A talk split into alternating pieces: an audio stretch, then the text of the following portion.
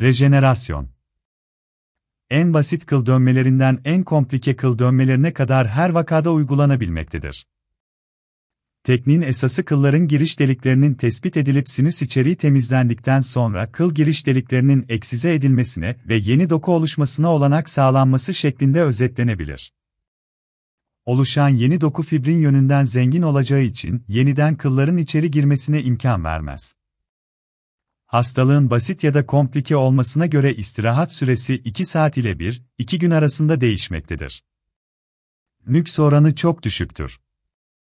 Hemen hemen hiç iz bırakmadan iyileşme sağlanır, uygun vakalarda en çok tercih ettiğimiz yöntemdir.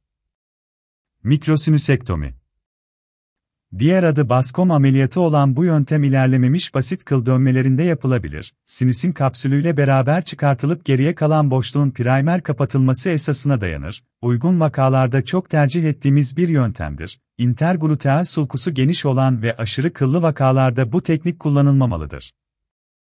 Bu tip vakalarda kullanılırsa maalesef nüks oranı çok yüksektir.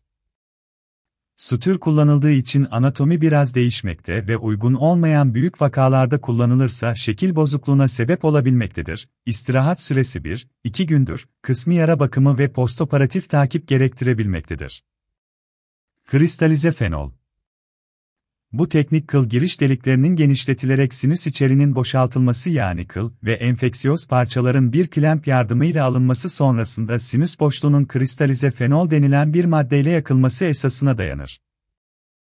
En basit kıl dönmelerinden en komplike kıl dönmelerine kadar her vakada uygulanabilmektedir. Uygun şekilde ve uygun hastada yapılırsa nüks oranı çok düşüktür, çok az veya hiç iz bırakmadan iyileşme sağlanır. İstirahat süresi 1-2 gündür, komplike vakalarda yara bakımı ve takip gerektirebilir, uygun vakalarda çok sık tercih ettiğimiz bir yöntemdir. Ben bu tekniği modifiye ederek kullanmaktayım, kendi vakalarımızda şimdiye kadar hiç nüks görmediğimizi belirtmek isterim. Filep yöntemi Bu teknik sinüsün çevresindeki sağlam dokuyla beraber eksize edilip açıkta kalan boşluğun filep kaydırılarak kapatılması esasına dayanır. Çok komplike, birçok sinüsün oluştuğu ve sinüslerin birbirine çok yakın seyrettiği vakalarda tercih edilmelidir. Şöyle ki, bu tip vakalarda tek seçenek dahi olabilir. Birçok dezavantajı vardır. Birincisi operasyon süresi uzundur, ikincisi çok fazla iz bırakarak ve şekil bozukluğu oluşturarak iyileşme sağlanır. Postop yara bakımı gerekmektedir. Enfeksiyon gelişirse çok problemli bir iyileşme oluşabilir. İstirahat süresi 3-5 gün arasında değişir.